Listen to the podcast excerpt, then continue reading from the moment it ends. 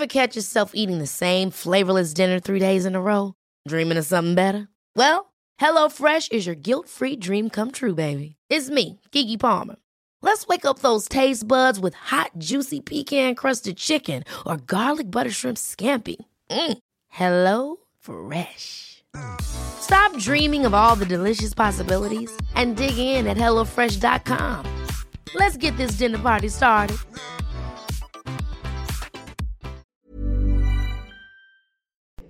This is a Shares for Beginners quick tip.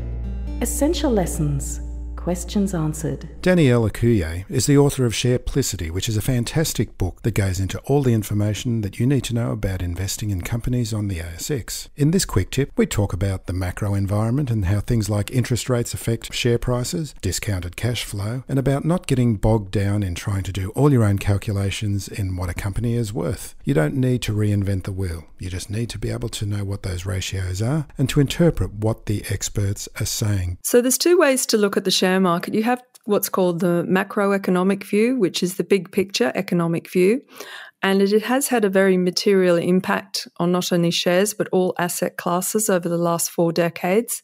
So I describe in both books how you look at the likes of inflation, how that impacts on the likes of interest rates, how central banks have used monetary policy, i.e., changing the interest rate settings, to create growth or to slow things down. And it's very important because interest rates have a direct bearing upon whether or not we want to take our money out of the bank, put it in the share market, but also on valuations in terms of some people that do discounted cash flows and general PE uh, analysis. So we always start with the big picture and then we move to what's called the bottom up approach. So the big picture is the top down, and then we move to the bottom up approach. Can you explain discounted cash flow, please? Discounted cash flow is basically an analyst sits there and forecasts two, three, four, five, ten years out the profit and loss statement of a company. Once you derive the profit, you calculate the payout ratio, how much you expect they're going to pay out in dividends. You calculate the forward dividend stream. You apply what's called a discount rate, which is an interest rate attached to uh, what you expect will be in the future to bring it back to a present value. It's quite complicated, but basically, you're trying to attach a value in the present to what you think you are going to receive in terms of a dividend income stream in the future. But in terms of analyzing companies, it doesn't just have to be, you know, dividend discount models. It can be just purely discounting out into the future the, the profits that you expect a company is going to make in 10 years' time, and then applying a PE multiple of that to try and work out a future price in 10 years by way of example. So, how would a beginner, you know, start to look at these kind of figures?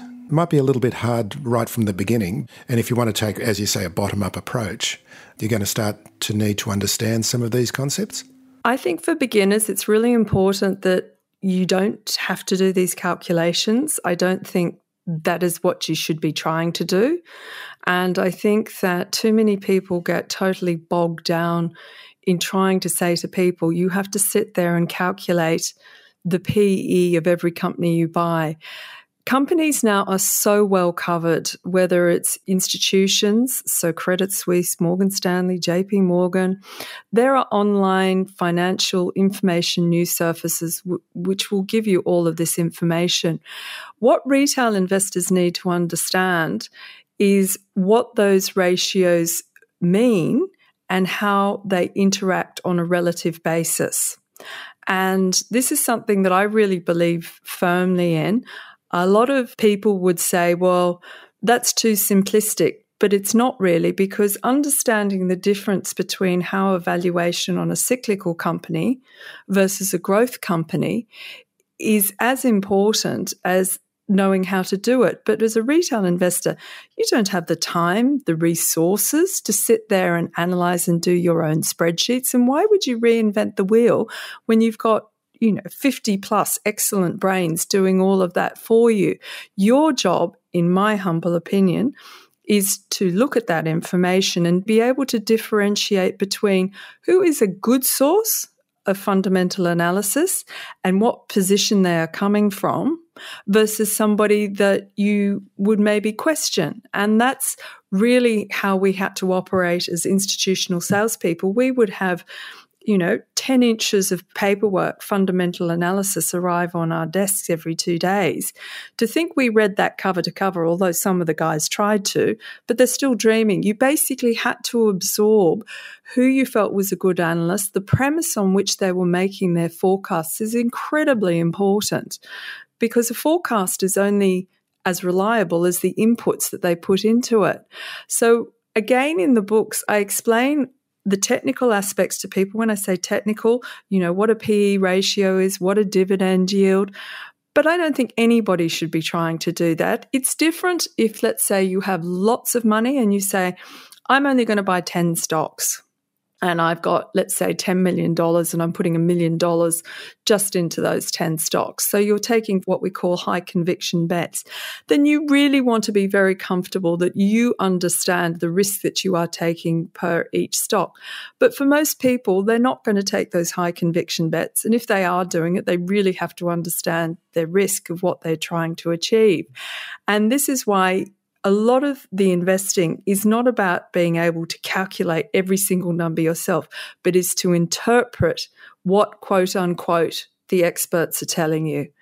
And I think this is where most people come terribly unstuck because they do not understand why one expert says this and then another expert has a completely diametrically opposed point of view.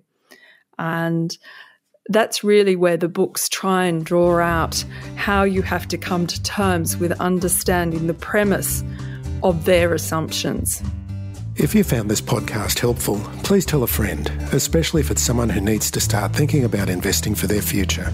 You'll be helping them and helping me to keep this show on the road. Shares for Beginners is for information and educational purposes only. It isn't financial advice, and you shouldn't buy or sell any investments based on what you've heard here. Any opinion or commentary is the view of the speaker only, not shares for beginners. This podcast doesn't replace professional advice regarding your personal financial needs, circumstances, or current situation. And thank you for listening to my podcast.